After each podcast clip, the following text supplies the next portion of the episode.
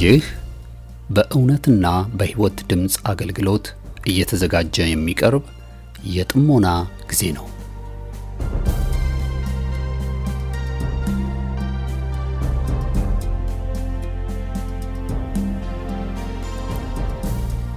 ጥሞና ወይም ተመስጦ በግል የሚደረግ ራስን ውስጥን የመመልከቻና የመመርመሪያ የጸጥታ ጊዜ ነው። ጴጥሮስ በሐዋርያት ሥራ ምዕራፍ 22 ቁጥር 17 ላይ በመቅደስ ስጸልይ ተመስጦ መጣብኝ ብሎ እንደተናገረውና በዚያ በተመስጦ ውስጥ እያለ መንፈስ ቅዱስ በጴጥሮስ ውስጥ የነበረውን የማይፈለገውን ማንነት እንደቀየረለት ዛሬም ከዚህ በኋላ በምታደምጡት የጥሞና መልእክት እግዚአብሔር በቃሉ አልፎ እንደሚናገራችሁ ጌታን ተስፋ እናደርጋለን። ቀጣዩን የጥሞና መልእክት በጥሞና ያድምጡ። አሁን ወደ መልእክቱ።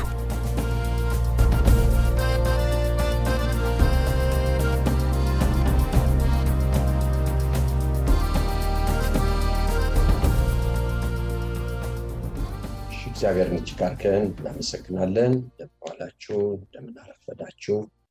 ጌታ ጸጋ፣ ሰላም በያላችሁበት የበዛ ይሁን። እግዚአብሔር የተመሰገነ ይሁን። ጥሞና ጊዜያችን ነው። እየተከፋፈልን ያለነው በተለያየ አርዕስትም ቢሆን ክርስቶስን እንዴት ነው የምናውቀው?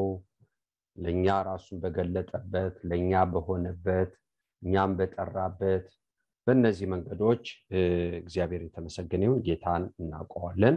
ስለዚህ ነው እንግዲህ መጽሐፍት የሚሰጡን በተለይ ከወንጌል ጀምሮ መልእክቶችን ስናጠና የክርስቶስ እውቀት በህይወታችን እየጨመረ ይመጣል። ይው ክርስቶስ እውቀት በህይወታችን ጨመረ ማለት ጌታን እያወቅ ነው።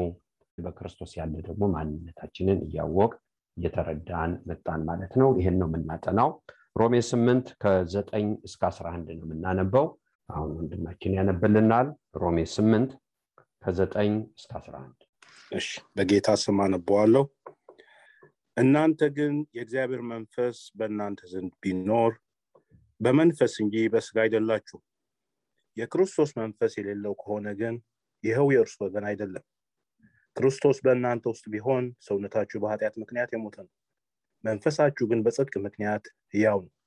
ነገር ግን ኢየሱስ ከሙታን ያስነሳው የእርሱ መንፈስ በእናንተ ዘንድ ቢኖር ክርስቶስ ኢየሱስን ከሙታን ያስነሳው እርሱ በእናንተ በሚኖረው በመንፈሱ ለሚሞተው ሰውነታችሁ ደግሞ ሕይወትን ይሰጠዋል። ጌታን እጅግ አድርገን እናመሰግናለን። እንግዲህ በዮሐንስ ወንጌል ምዕራፍ ሶስት ላይ ቁጥር ስድስት መጽሐፍ ቅዱስ የሚናገረው ከመንፈስ የተወለደ መንፈስ ነው ብሎ ጌታ ተናግሯል። ይሄ ልምምድ ለሰው ልጅ አልነበረውም እና ፍጥረታዊ ማንነት አለ። ፍጥረታዊ ማንነት ከወላጆቻችን ተወልደን ወደዚህ ዓለም የመጣንበት ማንነት ፍጥረታዊ ሰው ማለት የዚህ ዓለም ሰው ማለት ነው። መንፈሳዊ ሰው ማለት ደግሞ ከመንፈስ ቅዱስ ተወልዶ ወደ እግዚአብሔር መንግስት የፈለሰ የመንግስቱ ሰው ማለት ነው። ስለዚህ ሁለት ዓለም አለ። ፍጥረታዊ ዓለም አለ፣ መንፈሳዊ ደግሞ ዓለም አለ። ፍጥረታዊ መንግስት አለ፣ የምድር መንግስት ደግሞ ሰማያዊ መንግስት፣ መንፈሳዊ መንግስት አለ። ስለዚህ ዳግም ስንወለድ አዲስ ፍጥረት ስንሆን እኛ አሁን ከፍጥረታዊው ነገር ወደ መንፈሳዊ ነገር ተዘዋውረናል። ለምን? ያን ስላሟላል ያን ስላሟላል የክርስቶስ መንፈስ በእኛ ውስጥ ስላለ ከዚህ የተነሳ በመንፈስ ነን፣ በስጋ አይደለን። በስጋ አይደለንም ማለት በኃጢአት አይደለን፣ በዚህ ዓለም ማንነት ውስጥ አይደለን። ከዛ ወጥተን በመንፈስ ወደምንሆንበት በጸጋ ያንን ብቃት አግኝተን አሁን በመንፈስ በጸጋው ሁለት ዓለም አለ። ፍጥረታዊ ዓለም አለ። የጸጋ ደግሞ የጸጋው ዓለም አለ። የጸጋው ዓለም ማለት መንፈሳዊው ዓለም ሰዎች ዳግም ተወልደው ወደሱ ወደ ፍቅሩ መንግስት የፈለሱበት የእግዚአብሔር የሆኑበት ማለት ነው። ጌታ እናመሰግናለን። የሆነው በጸጋ ነው። እንግዲህ ሰው ዳግም ከተወለደበት ጊዜ ጀምሮ መንፈሳዊ ነው። ምክንያቱም የእግዚአብሔር መንፈስ በእኛ ውስጥ ከመኖሩ ዳግም ከመወለዳችን የሞተ የነበረው መንፈስ ሕያው ከመሆኑ የተነሳ መንፈሳዊ ሰዎች መንፈሳዊ ሰዎች ስለዚህ ሰው መንፈሳዊ የምንሆነው ቤተክርስቲያን ስንሄድ መጽሐፍ ቅዱስ ስናጠና ስናንብ ስንንበረከክ ብቻ ሳይሆን ሁልጊዜ መንፈሳዊ ነን። ስንቀመጥም፣ ስነሳም፣ ስንወጣም፣ ስንገባም ሁልጊዜ መንፈሳዊ ነን። ለምሳሌ ጃፓናዊ ሰው አገሩ ላይ ቢኖር ጃፓን ነው። አገሩን ጥሎ ቻይና ቢሄድ ጃፓን ነው። አሜሪካ ቢመጣ ጃፓን ነው። ያው ራሱ ነው። ስለዚህ መንፈሳዊ ሰው መንፈሳዊ ከሆንበት ጊዜ ጀምሮ ስራ ቦታ ሂደን ስራ ስንሰራ፣ ትምህርት ቤት ሂደን ስንማር፣ ወገኖቼ ቤተክርስቲያን ምተን ስንጸልይ ሁልጊዜ መንፈሳዊ ነው። ሁልጊዜ መንፈሳዊ ነው። መንፈሳዊ ያልሆንበት ጊዜ የለም። እንዴ እንዴት እንደዚህ ሊሆን ይችላል?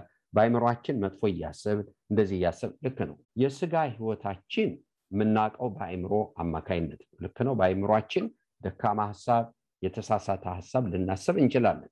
ነገር ግን መንፈሳዊነታችን የተያዘው የእግዚአብሔር ልጅ ከሆንበት ነገር ጋር። ስለዚህ ወገኖቼ መንፈሳዊ ማለት ከመንፈስ ቅዱስ ተወልደው የእግዚአብሔር ልጆች የሆኑ ማለት የክርስቶስ መንፈስ ያደረባቸው ማለት አዲስ ፍጥረት የሆኑ ማለት የእግዚአብሔር ማደሪያ መቅደስ የሆኑ ማለት ይሄ አይምሯችን ይሄን ሲያስብ የሚጠፋ አይምሯችን ሲስተካከል የሚመለስ አይደለም። ሁልጊዜ ያለንበት ሁኔታ ሁልጊዜ እዛ ቦታ ላይ ነው ያለን። እግዚአብሔርን እጅግ አድርገን እናመሰግናለን። ስለዚህ ነገር ግን አንዳንድ ጊዜ የሚምታታብን ምንድን ነው? መንፈሳዊነት እኛ የምናስበው ስናመልክ፣ ስንዘምር፣ ስንጸልይ ወይ ስናገለግል በመንፈስ ነን። ነገር ግን ሰው የቤት ስራውን ሲሰራ ኑሮውን ሲኖር መንፈሳዊ የሆነ አይመስለውም። ግን ነን። ጌታ እንመልከት። ለምሳሌ ፍጹም አምላክ ነው። አዎ። ነገር ግን አንድ ቀን ስጋ ለብሶ በምድር ላይ ተመላልሷል። ፍጹም ሰው ሆኖ ተመላልሷል። ፍጹም ሰው እና እንደ ሰው የሚርበው፣ እንደ ሰው የሚጠማው፣ እንደ ሰው የሚያዝን፣ እንደ ሰው የሚከፋ፣ እንደ ሰው የሚደክመው፣ እንደ ሰው ደግሞ የሚበረታ ከኃጢአት በስተቀር። ነገር ግን አሁን ክርስቶስ ስለ ምግብ ሲያስብ መንፈሳዊ አይደለም። ደከመኝ ሲል ሲቆጣ ይሄን ሲያደርግ አይደለም ነው። ሲጸልይ ብቻ ነው አይደለም። ሁልጊዜ በመንፈስ ሁልጊዜ በመንፈስ ሁልጊዜ እሱን ጌታን እጅግ አድርገን እናመሰግናለን። የእኛ ደግሞ ሁልጊዜ አይቀየርም እና እንዴ ይሄ ላይዋጥልን ይችላል። ምናልባት ለምንድን ነው የማይዋጥልን? በመንፈስ መሆንን እኛ የምናየው የእግዚአብሔር ልጅ ከመሆን በመንፈስ ቅዱስ ተቀድሶ የእሱ ከመሆናችን ጋር ሳይሆን ከስሜት ጋር እናያይዘዋለን። የሚሰማን የእግዚአብሔር መንፈስ በላያችን ላይ ሲፈስ፣ በልሳን ስንጸልይ፣ ስንዘምር፣ እንደዚህ ስንሆን መንፈሳዊ ነው። ከዛ ስንወጣ ግን አይደለም። ኖ እንደሱ አይደለም። መንፈሳዊነት የማንነት ጉዳይ ሲሰማን በልሳን ስንጸልይ ምናምን ስንል የሁኔታ ጉዳይ ስለዚህ እኛ በሁኔታዎች አይደለም መንፈሳዊ የሆነ በማንነት መንፈሳዊ ስለዚህ ማንነታችንን ነው መጠበቅ ያለብን። ዳግም የተፈጠርን ከማይጠፋ ዘር የተወለድን ከሆነ መንፈሳዊ ነን ማለት ነው። ስለዚህ ማንነት ነው እንጂ ሁኔታ አይደለም ማለት ነው። ግን አንዳንድ ሁኔታዎች አሉ። ድርቀት ሊሰማን ይችላል። ድካም ሊሰማን ይችላል። ጌታ እናመሰግናለን። እና በዚህ ጊዜ አይምሯችን ስናጉረመርም እንደዚህ ስናደርግ ስጋዊ ሀሳብ አስበናል። በስጋው ሁነናል። አይምሯችን በስጋ ተገልጠናል። ያ ማለት ግን መንፈሳዊ አይደለንም ማለት አይደለም። ምክንያቱም መንፈሳዊነት ማንነትን ልጅነት አይቀየርም። ልጆች ነን፣ የእግዚአብሔር ልጆች ነን። ጌታ እናመሰግናለን። ስለዚህ ነው መጽሐፍ ቅዱስ ልጆችን ወለድኩ አሳደግኩም፣ ግን ሁሉም አመፁብኝ ይላል። ያ ማለት ግን ልጅ አይደሉም አይደለም፣ ልጆች ናቸው፣ ግን አጥፊ ልጆች ናቸው። እግዚአብሔር እናመሰግናለን። ስለዚህ ሐዋርያው ጳውሎስ ለቆሮንቶስ ሰዎች ሲናገር እንግዲህ ስጋዊ ስለሆናችሁ ቆሮንቶስ አንደኛ ቆሮንቶስ ምዕራፍ 3 ቁጥር 3 ስጋዊ ስለሆናችሁ ልናገራችሁ አልቻልኩም ይላቸዋል። እነዚህን የሚናገራቸውን ሰዎች ዳግም እንዳልተወለዱ ከእግዚአብሔር ፍቅር እንደራቁ አድርገን መቁጠር የለብንም። የጌታ መንፈስ በእነሱ ውስጥ እስካለ ድረስ የክርስቶስ ወገን ናቸው፣ ግን እያጠፉ ምን ያስፈልጋቸዋል? እንዳጠፋ ልጅ እርማት ያስፈልጋቸዋል። ልጆቻችን ሲያጠፉ ልጅ መሆናቸው ይቀራል። ልጆች ናቸው፣ ነገር ግን በማንነታቸው ልጆቻችን ናቸው። በሁኔታ ግን አሁን በድለውናል፣ ልናዘን እንችላለን። እግዚአብሔር እናመሰግናለን። አሁን ባለንበት ሁኔታ አጥፊ ልንሆን እንችላለን። አሁን ባለንበት ሁኔታ በጣም መንፈሳዊ ነገር ሊሰማን ይችላል። በማንነት ግን ሁልጊዜ መንፈሳዊ ነው። ጌታን እጅግ አድርገን እናመሰግናለን። አንድም ሰከንድ የለም ከክርስቶስ ውጭ የሆንበት እኛ በሱ ውስጥ የተሰወርን በሱ ውስጥ የተሰወርን ህይወታችን በክርስቶስ ውስጥ ከተሰወረ ሁልጊዜ መንፈሳዊ ነን። ሁልጊዜ መንፈሳዊ ያደረገን የጌታ መንፈስ በእኛ ውስጥ መሆኑ ነው። ዳግም መወለዳችን ይህ አይቀየርም። የሚመጣና የሚሄድ ጉዳይ አይደለም፣ የማንነት ጉዳይ ነው። ይህንን የያዝን ከሆነ ሰው ይችን እውነትና እውቀት ከያዘ ሌሎቹን ድካሞቹን ማስተናገድ ይችላል።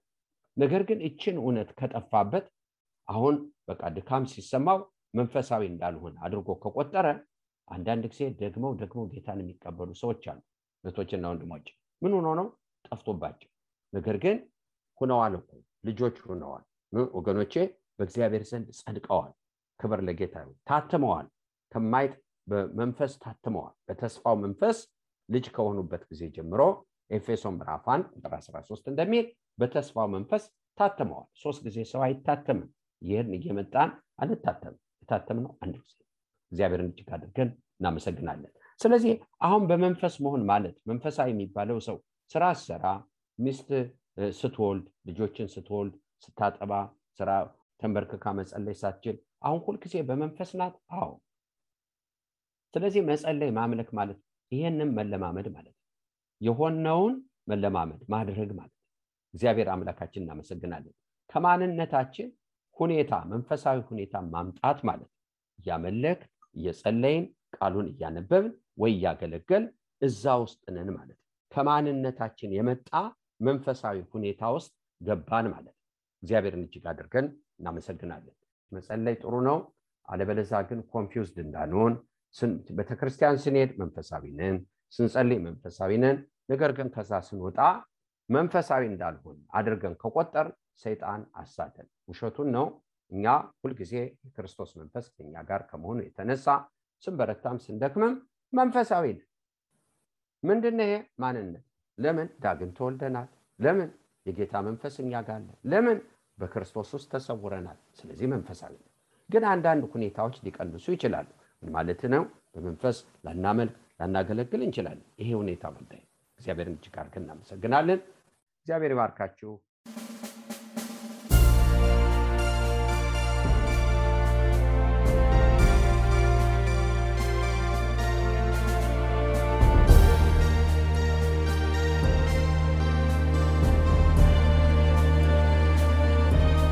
እስካሁን ስታደምጡት በነበረው የጥሞና መልእክት ለሕይወታችሁ የሚጠቅም ለነፍሳችሁ መብልን ከቃሉ እንዳገኛችሁ ተስፋ እናደርጋለን።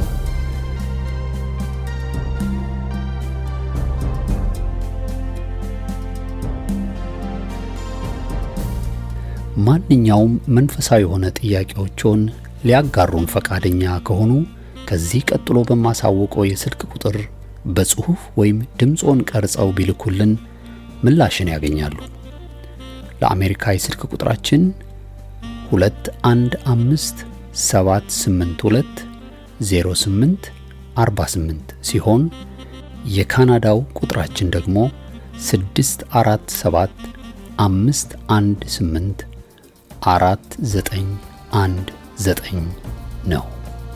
የእውነትና የሕይወት ድምፅ አገልግሎት። የእግዚአብሔር ጸጋ ለሁላችንም ይብዛልን።